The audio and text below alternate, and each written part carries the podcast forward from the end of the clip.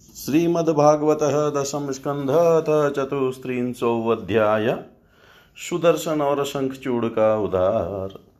श्रीशुकुवाच एकदा देवयात्रायां गोपाला जातकौतुका अनोभिरनुडुद्युक्तै प्रययुस्ते अम्बिकावनम्। तत्र स्नात्वा सरस्वत्यां देवं पशुपतिं विभुम्।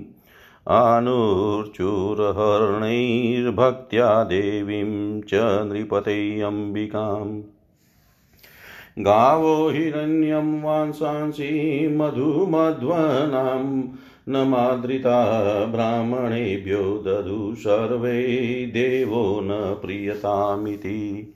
ऊषु सरस्वतीतीरे जलं प्राश्य धृतव्रता रजनीतां महाभागानन्दसुनन्दकादय कश्चिन्महानहिस्तस्मिन् विपिने अतिबुभुक्षित यदृच्छया गतो नन्दं शयानमुर्गोऽग्रसीत्। स चुक्रो शाहिनाग्रस्त कृष्ण कृष्ण महानयम् सर्पो माँ ग्रसते तात प्रपन्नं परिमोचय। तस्य चाक्रन्दितं श्रुत्वा गोपाला सहसोत्थिता ग्रस्तं च दृष्ट्वा विभ्रान्ता, सर्पं विव्यधुरुल्मुकै। अलातैद्रह्यमानोऽपि नामुञ्चतु चतमुरङ्गमतमस्पशत पदाभ्येत्य भगवान् सात्वतां पति। स वै भगवत श्रीमत्पादस्पर्शहता शुभभेजे सर्वपूरयित्वा रूपं विद्याधरार्चिताम्। तमपृच्छदधृषिकेश प्रणतं समुपस्थितं दीप्यमानेन वपुषा पुरुषं हेममालिनीं। को भवान् परया लक्ष्म्या रोचते अद्भुतदर्शन कथं जुगुप्सितामेता गतिं वा प्रापितो वश सर्प उवाच।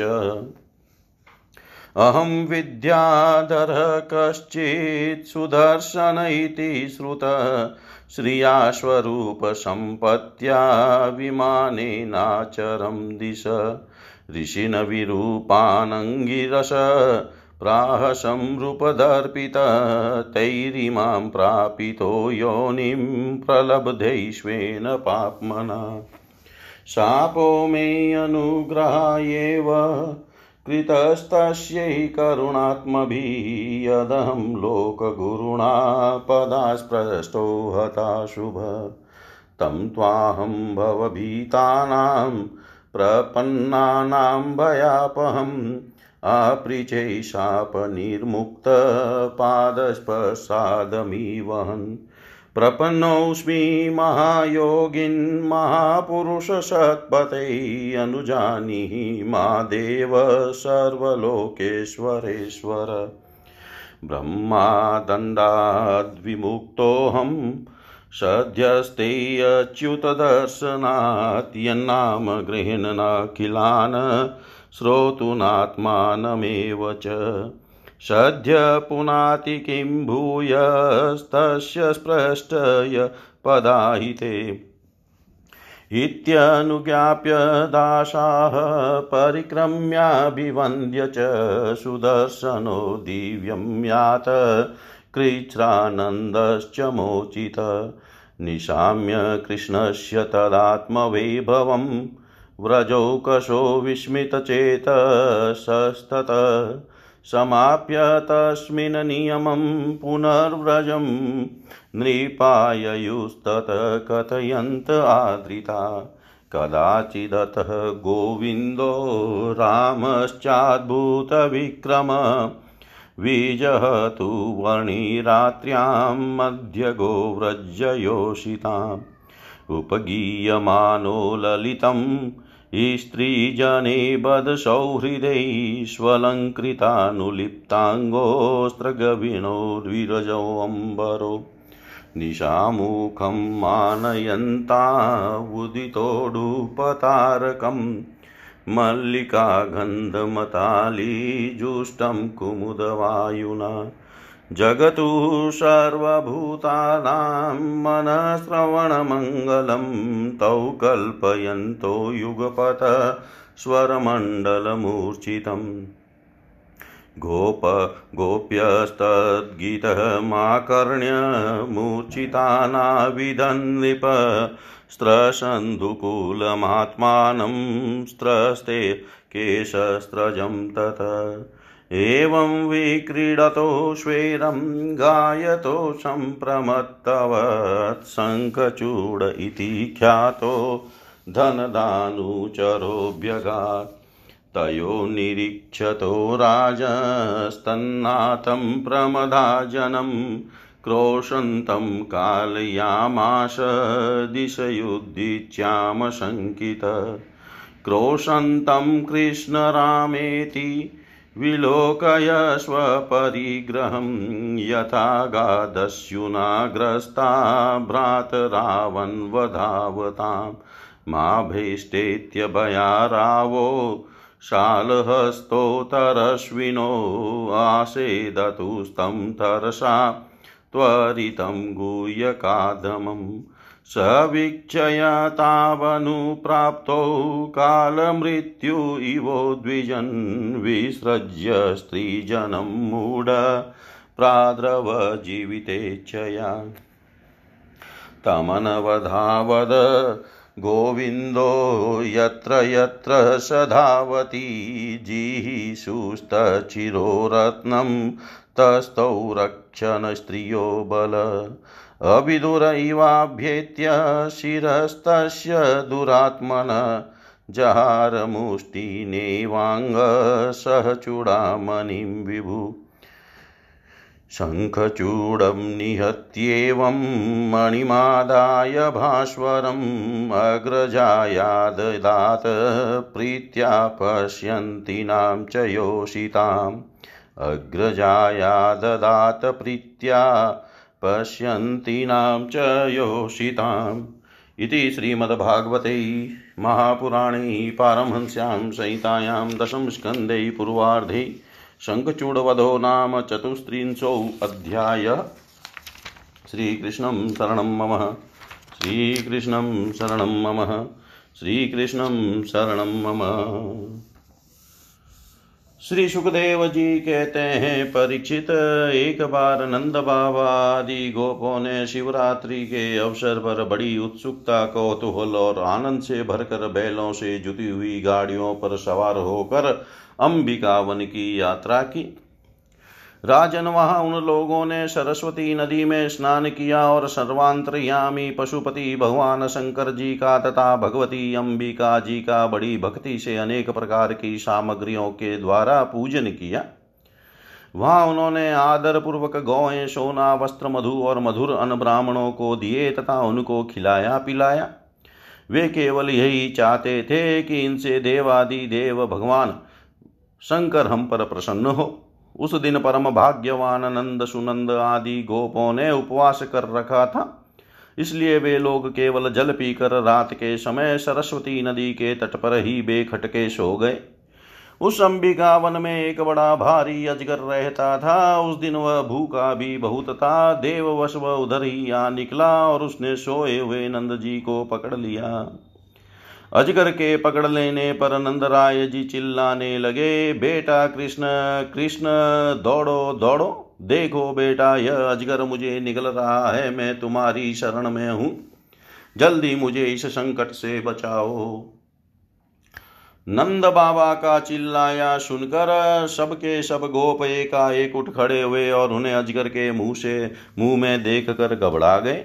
अब वे लुकाठियों अधजली लकड़ियों से उस अजगर को मारने लगे, किंतु लुकाटियों से मारे जाने और जलने पर भी अजगर ने नंद बाबा को छोड़ा नहीं। इतने में ही भक्त वत्सल भगवान श्री कृष्ण ने वहाँ पहुंचकर अपने चरणों से उस अजगर को छू दिया।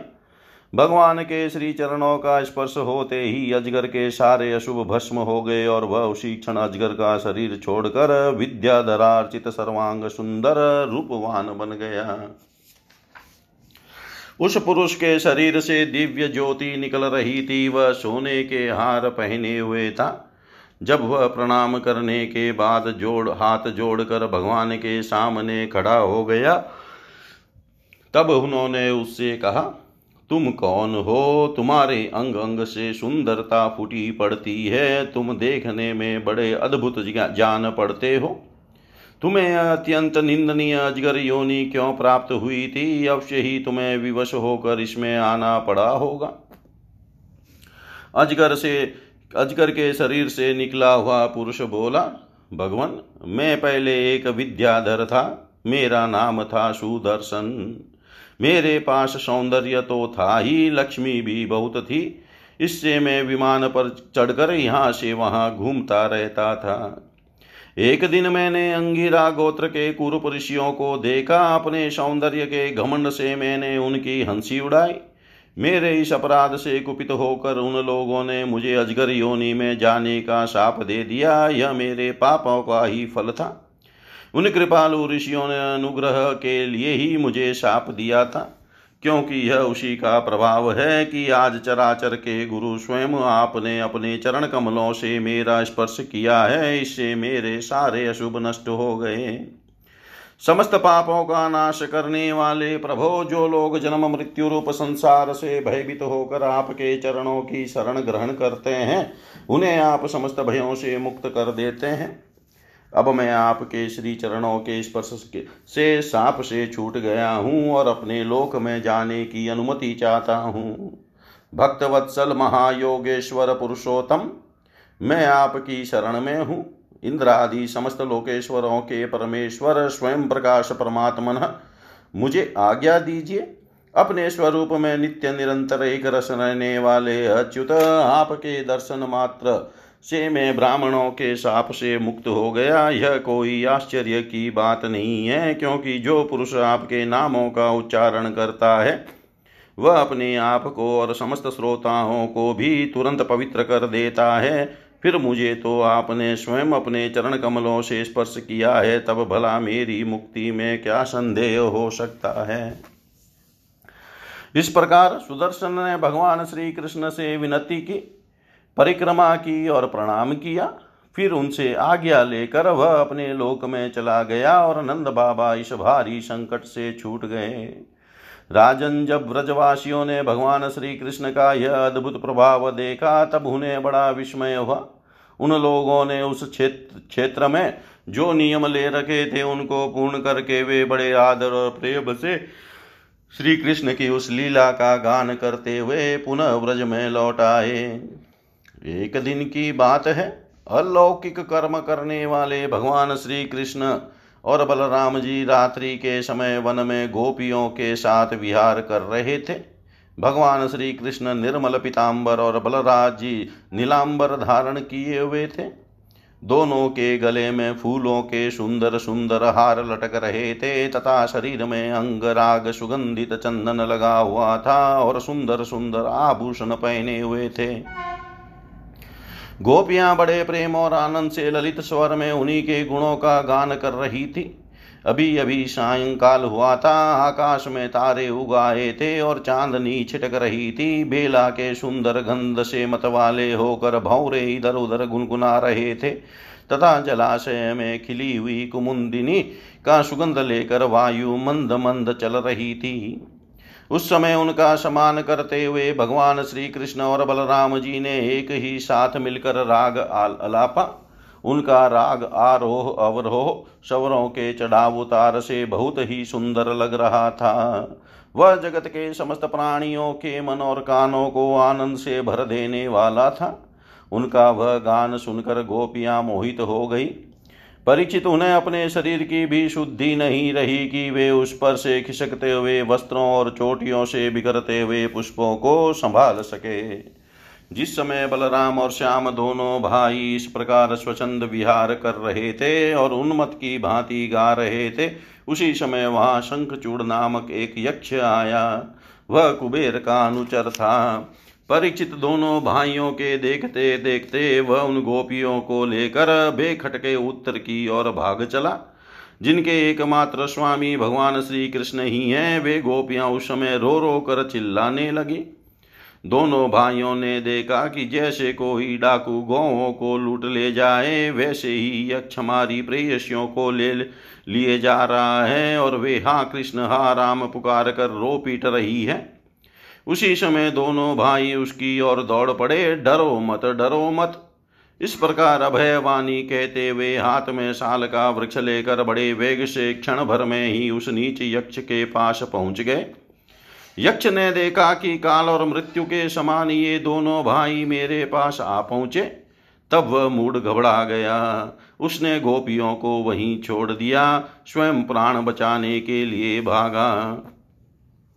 तब स्त्रियों की रक्षा करने के लिए बलराम जी तो वहीं खड़े रह गए, परंतु भगवान श्री कृष्ण जहाँ जहाँ वह भाग कर गया, उसके पीछे पीछे दौड़ते गए। वे चाहते थे कि उसके सिर की चुड़ामणि निकाल लें। कुछ ही दूर जाने पर भगवान ने उसे पकड़ लिया और उस दुष्ट के सिर पर कसकर एक घूसा जमाया और चूड़ामणि के साथ उसका सिर भी धड़ से अलग कर दिया। इस प्रकार भगवान श्री कृष्ण शंखचूड़ को मारकर और वह चमकीली मणि लेकर लौट आए।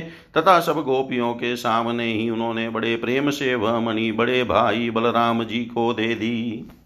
इति श्रीमद्भागवते महापुराणे पारमहंस्यां संहितायां दशम स्कन्धे पूर्वार्धे शङ्खचूडवधो नाम चतुस्त्रिंशोऽध्याय।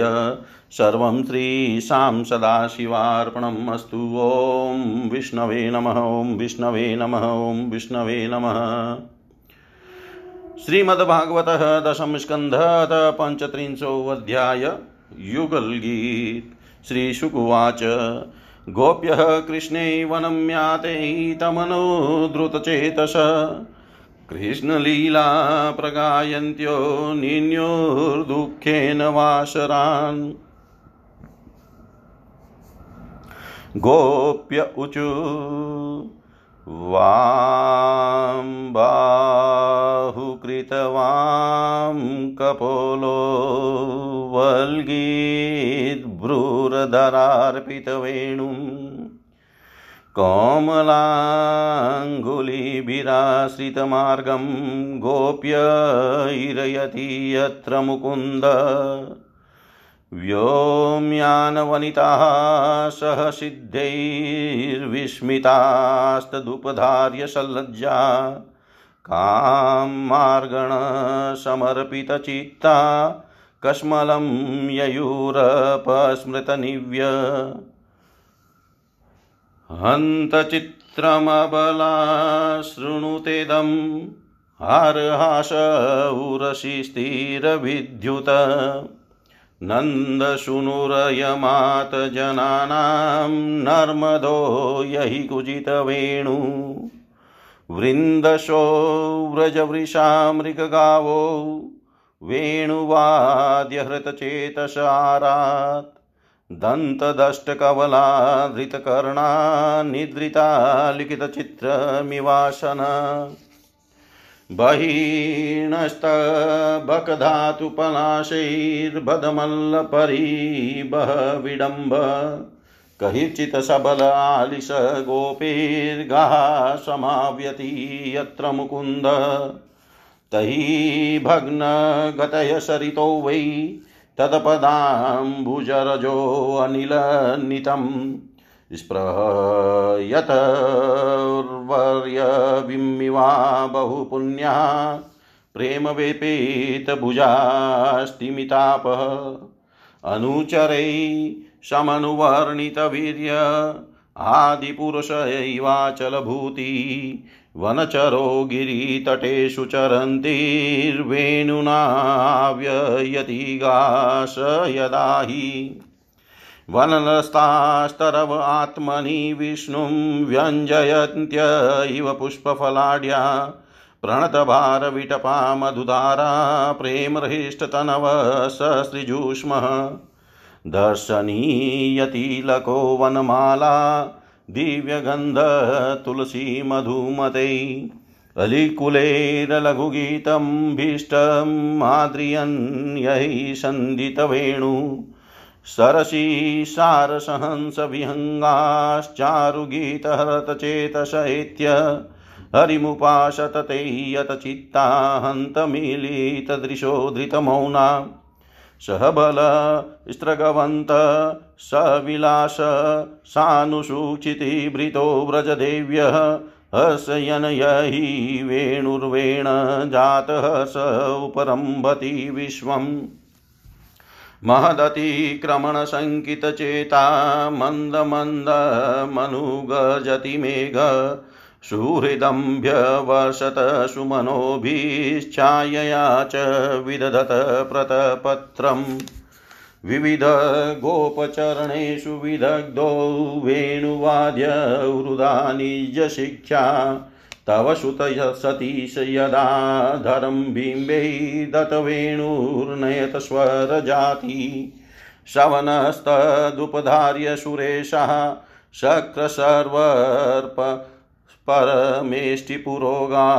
कवयानतकन्दरचिता कश्मलं ययुरनिश्चितत्वता तत्त्वता तत्त्वा निजपदाब्जदलैर्ध्वज व्रज नीरजाङ्कुशविचित्रललामै व्रजभुवशमयन् कुरतोदं वस्मधूर्यगतिरीडितवेणुः व्रजति तेन वयं सविलास वीक्षणार्पितमनो भववेगा कुजगतिं गमिता न विदामः कस्मलेन कवरं वसनं वा मणिधर क्वचिदागणयन्गा मालयादयितगन्धतुलस्याः प्रणयिनो अनुचरस्य कदांशै प्रक्षिपणभुजमगायत यत्र क्वणितवेणुरं कवणि क्वणितवेणुरवमिन् वञ्चितचिता कृष्णमन्वसत कृष्णगृहिण्य गुणगणार्णमनुगत्य हरिण्यो गोपिका इव विमुक्तगृहाशा कुन्दधामकृतकौतुकवेशो गोपगोधनवृतो यमुनायां नन्दशुनूरनघै तव वत्सो नर्मदप्रणयिनां विजहार मन्दवायुरूपवात्यनुकूलं मानयन् मलयजस्पर्शेन वन्दिनस्तमुपद एव गणायै वाद्यगीतबलिभिः परिबभ्रु वत्सलो व्रजगवां यदगद्रौ वन्द्यमानचरणपथिवृधै कृतशन गोधनमुपौय दिनान्ते गीतवेणुरनुगेडितकीति उत्सवं श्रमरुचापि दृशीनाम् उन्नयन् खुररजच्छुरितस्त्रक दितशयेति सुहृदाशिष एष देवकी जठरभुरुडुराज। मदविघूर्णितलोचन ईशन, मानद, स्वसुहृदां वनमाली बदरपाण्डुवदनो मृदुगण्डम् मण्डयन् कनककुण्डललक्ष्म्या यदुपतिद्वीरदराजविहारो यामिनीपतिरिवेशदिनान्ते मुदितवक्त्रमुपयाति दुरन्तं मोचयन् व्रजगवां दिनतापम् श्रीशुकुवाच। एवं व्रजस्त्रियो राजन् कृष्णलीलानुगायति। रेमिरेहसु तचितास्तन्म मनस्का महोदया रेमेरिहेहसु तच्चेतास्तन्मनस्का महोदया इति श्रीमद्भागवते महापुराणे पारमहंस्यां संहितायां दशमस्कन्धे पूर्वार्धे वृन्दावनक्रीडायां गोपिकायुगलगीतं नाम पञ्चत्रिंशोऽध्याय। श्रीकृष्णं शरणं मम, श्रीकृष्णं शरणं मम, श्रीकृष्णं शरणं मम। श्री सुखदेव जी कहते हैं, परीक्षित, भगवान श्री कृष्ण के गौों को चराने के लिए प्रतिदिन वन में चले जाने पर उनके साथ गोपियों का चित भी चला जाता था। उनका मन श्री कृष्ण का चिंतन करता रहता और वे वाणी उनकी लीलाओं का गान करती रहती। इस प्रकार वे बड़ी कठिनाई से अपना दिन बिताती। गोपियाँ आपस में कहती, अरे सखी, अपने प्रेमी जनों को प्रेम वितरण करने वाले और द्वेष करने वालों तक को मोक्ष दे देने वाले श्याम सुंदर नट नागर, जब अपने बाएँ कपोलों को बाई बाह की ओर लटका देते हैं और अपनी भौहें नचाते हुए बांसुरी बांसुरी को अधरों से लगाते हैं तथा अपनी सुकुमार अंगुलियों को उसके छेदों पर फिराते हुए मधुर तान छेड़ते हैं। उस समय सिद्ध पत्नियाँ आकाश में अपने पति सिद्ध गणों के साथ विमानों पर चढ़कर आ जाती है और उस तान को सुनकर अत्यंत ही चकित तथा विस्मित हो जाती है। पहले तो उन्हें अपने पतियों के साथ रहने पर भी चित्त की यह दशा देख कर लजा मालूम होती है, परंतु क्षण भर में ही उनका चित काम बाण से बिंद जाता है और वे, है, वे विवश और अचेत हो जाती है। उन्हें इस बात की भी सुधी नहीं रहती कि उनकी नीवी खुल गई है और उनके वस्त्र खिसक गए हैं। हरी गोपियों, तुम यह आश्चर्य की बात सुनो। ये नंद नंदन कितने सुंदर हैं। जब वे हँसते हैं, तब आश्चर्य का है, हार का रूप धारण कर लेती है। शुभ्र मोती सी चमकने लगती है। अरिवीर उनके वक्ष स्थल पर लहराते हुए हार में हास्य की किरण चमकने लगती है। उनके वक्ष स्थल पर जो श्री वत्स की सुनहली रेखा है, वह तो ऐसी जान पड़ती है। मानो श्याम मेघ पर बिजली ही स्थिर रूप से बैठ गई है, वे जब दुखी जनों को सुख देने के लिए विरहियों के मृतक शरीर में प्राणों का संचार करने के लिए बांसुरी बजाते हैं, तब व्रज के झुंड के झुंड बैल गौए और हरिण उनके पास ही दौड़ आते हैं, केवल आते ही नहीं। सखी दांतों से चबाया हुआ घास का ग्रास उनके मुँह में ज्यो का त्यों पड़ा रह जाता है वे उसे न निगल पाते हैं और न तो उगल ही पाते हैं। दोनों कान खड़े करके इस प्रकार स्थिर भाव से खड़े हो जाते हैं। मानो सो गए हैं या केवल भीत पर लिखे हुए चित्र हैं। उनकी ऐसी दशा होना स्वाभाविक ही है, क्योंकि यह बांसुरी की तान उनके चित्त को चुरा लेती है।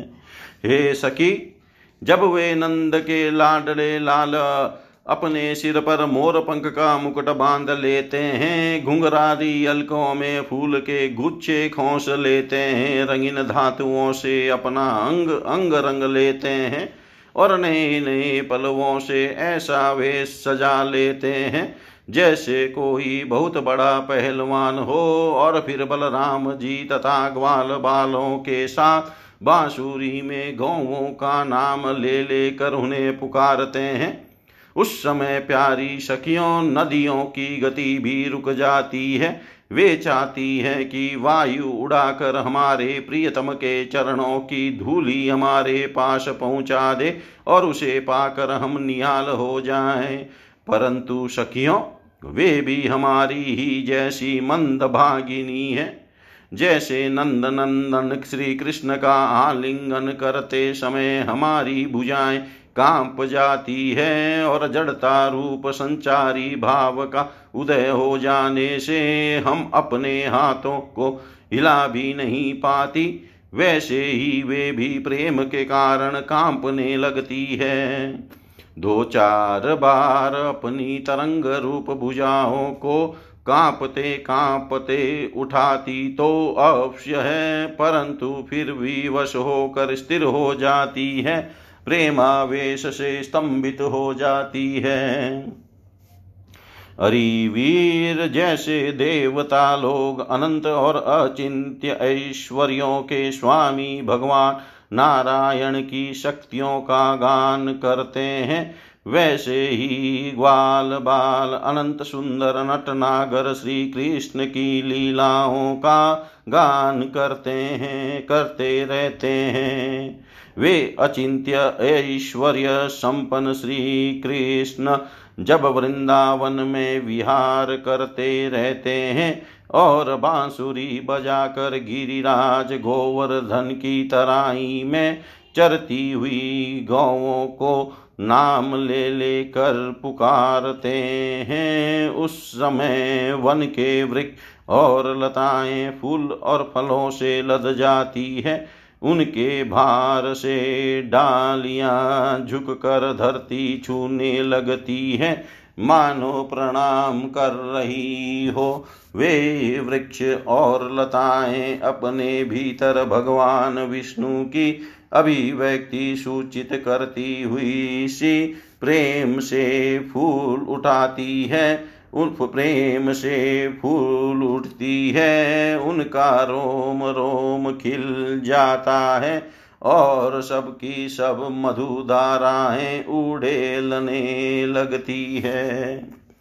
हरी सकी जितनी भी वस्तुएँ संसार में या उसके बाहर देखने योग्य है, उनमें सबसे सुंदर, सबसे मधु, सबके शिरोमणि है, ये हमारे मनमोहन। उनके सांवले ललाट पर केसर की खौर कितनी फबती है, बस देखती ही जाओ। गले में घुटनों तक लटकती हुई वन माला उसमें पीरो ही हुई तुलसी की दिव्य गंध और मधुर मधु से मत वाले होकर झुंड के झुंड भौरे बड़े मनोहर एवं उच्च स्वर से गुंजा करते रहते हैं। हमारे नटनागर, श्याम सुंदर भौरों की उस गुनगुनाहट का आदर करते हैं और उन्हीं के स्वर में स्वर मिलाकर अपनी बांसुरी फूकने लगते हैं। उस समय सखी उस मुनि जन मोहन संगीत को सुनकर सरोवर में रहने वाले सारस हंस आदि पक्षियों का भी चित उनके हाथ से निकल जाता है, छिन जाता है। वे विवश होकर प्यारे शाम सुंदर के पास आ बैठते हैं, तथा आँखें मूंद चुपचाप चित्र एकाग्र करके उनकी आराधना करने लगते हैं।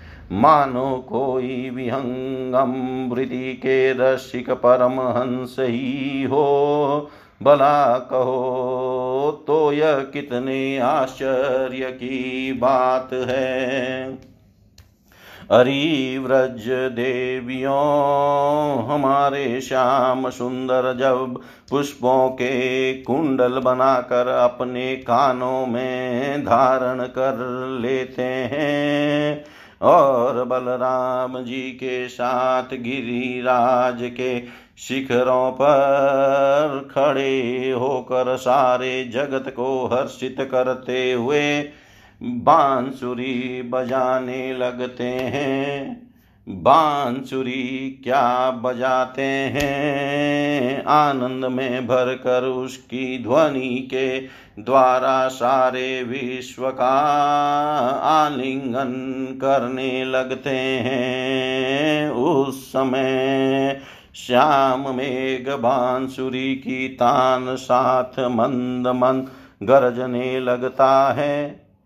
उसके चित्त में इस बात की शंका बनी रहती है कि कहीं मैं ज़ोर से गर्जना कर उठूं और वह कहीं बांसुरी की तान के विपरीत पड़ जाए, उसमें बेसुरापन ले आए तो मुझसे महात्मा श्री कृष्ण का अपराध हो जाएगा। सखी, वह इतना ही नहीं करता। वह जब देखता है कि हमारे सखा घन श्याम को घाम लग रहा है तब वह उनके ऊपर आकर छाया कर लेता है, उनका क्षत्र बन जाता है। हरिवीर वह तो प्रसन्न होकर बड़े प्रेम से उनके ऊपर अपना जीवन ही निक्षावर कर देता है। नन्नी नन्नी फूलों के रूप में ऐसा बरसने लगता है। मानो दिव्य पुष्पों की वर्षा कर रहा हो। कभी कभी बादलों की ओट में छिप कर देवता लोग भी पुष्प वर्षा कर जाया करते हैं।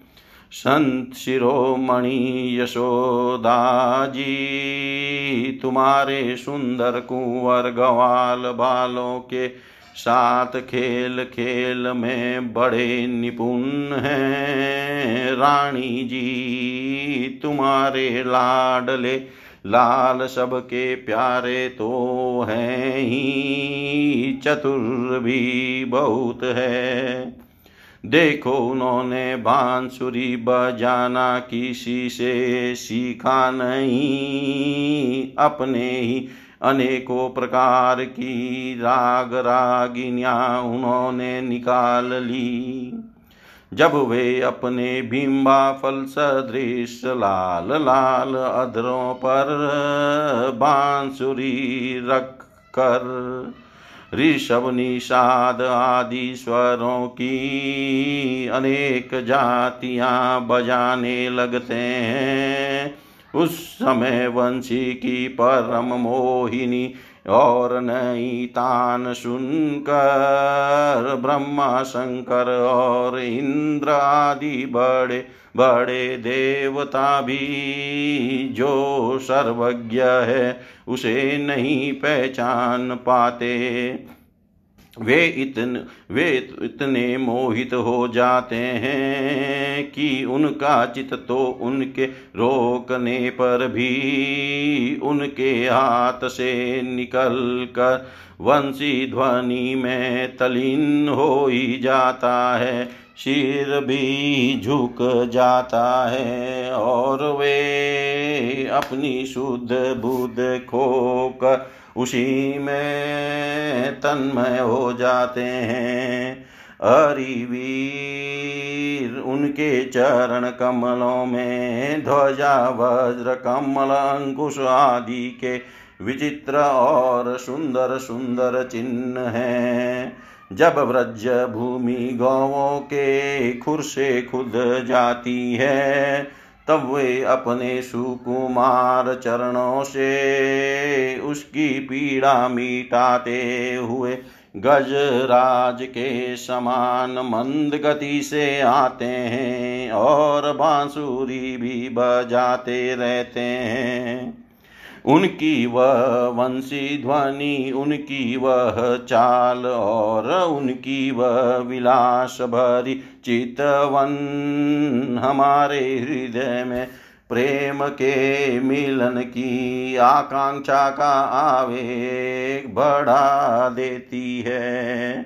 हम उस समय इतनी मुग्ध, इतनी मोहित हो जाती हैं कि हिल डोल तक नहीं सकती, मानो हम जड़ वृक्ष हो।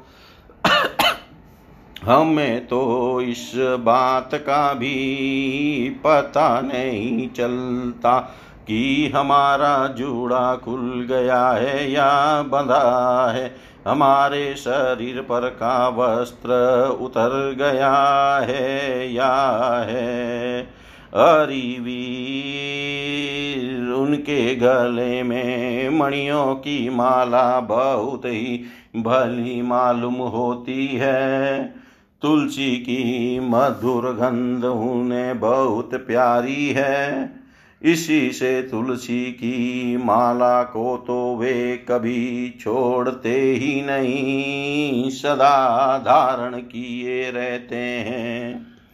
जब वे श्याम सुंदर मणियों की माला से गौवों की गिनती करते करते किसी प्रेमी सखा के गले में बाहें डाल देते हैं और भाव बता बता कर बांसुरी बजाते हुए गाने लगते हैं। उस समय बजती हुई उस बांसुरी की मधुर स्वर से मोहित होकर कृष्ण सार मृगों की पत्नी हरिण्या भी अपना चित्त उनके चरणों पर निचावर कर देती है। और जैसे हम गोपियाँ अपने घर गृहस्थी की आशा अभिलाषा छोड़कर गुण सागर नागर नंदन नंदन को घेरे रहती है। वैसे ही वे भी उनके पास दौड़ आती है और वहीं एक टक देखती हुई खड़ी रह जाती है। लौटने का भी नाम नहीं लेती। नंद रानी यशोदा जी वास्तव में तुम बड़ी पुण्यवती हो। तभी तो तुम्हें ऐसे पुत्र मिले, तुम्हारे वे लाडले लाल बड़े प्रेमी हैं। उनका चित बड़ा कोमल है। वे प्रेमी सखाओं को तर तर से हास परिहास के द्वारा सुख पहुँचाते हैं। कुंद कली का हार पहन कर जब वे अपने को विचित्र वेश में सजा लेते हैं और ग्वाल बाल तथा गौों के साथ यमुना जी के तट पर खेलने लगते हैं। उस समय मल यज चंदन के समान शीतल और सुगंधित स्पर्श से मंद मंद अनुकूल बहकर वायु तुम्हारे लाल की सेवा करती है और गंधर्वादी उपदे बंदी जनों के समान गा बजा कर उन संतुष्ट करते हैं तथा अनेकों प्रकार की भेंटे देते हुए सब और से घेर कर उनकी सेवा करते हैं।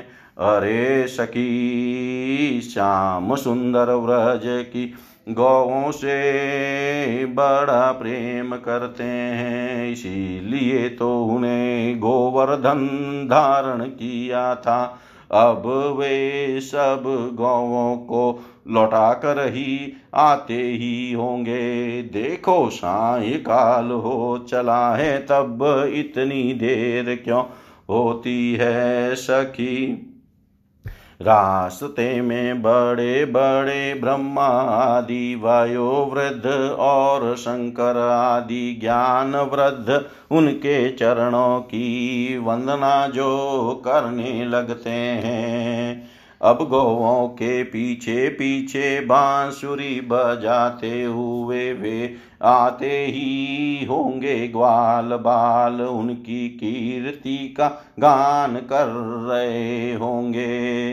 देखो न यह क्या रहे गौों के खूरों से उड़ उड़ कर बहुत सी धूल वनमाला पर पड़ गई है। वे दिन भर जंगलों में घूमते घूमते थक गए हैं, फिर भी अपनी इस शोभा से हमारी आँखों को कितना सुख, कितना आनंद दे रहे हैं। देखो, ये यशोदा की कोख से प्रकट हुए सबको आह्लादित करने वाले चंद्रमा हम प्रेमी जनों की भलाई के लिए हमारी आशा अभिलाषाओं को पूर्ण करने के लिए ही हमारे पास चले आ रहे हैं।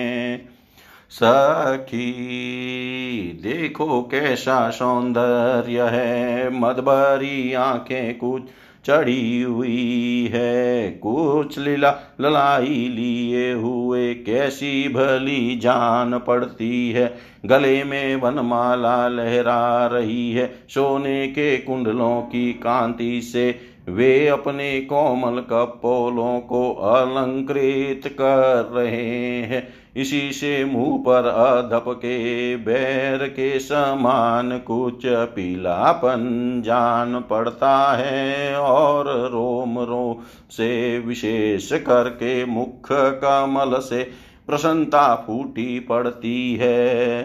देखो, अब वे अपने सखा बाल बालों का समान करके उन्हें विदा कर रहे हैं। देखो देखो सखी, ब्रज विभूषण श्री कृष्ण गज राज के समान मदभरी चाल से इस संध्या वेला में हमारी ओर आ रहे हैं। अब ब्रज में रहने वाली गौों का, हम लोगों का दिन भर का असह्य वीर ताप मिटाने के लिए उदित होने वाले चंद्रमा की भांति, ये हमारे प्यारे श्याम सुंदर समीप चले आ रहे हैं, समीप चले आ रहे हैं।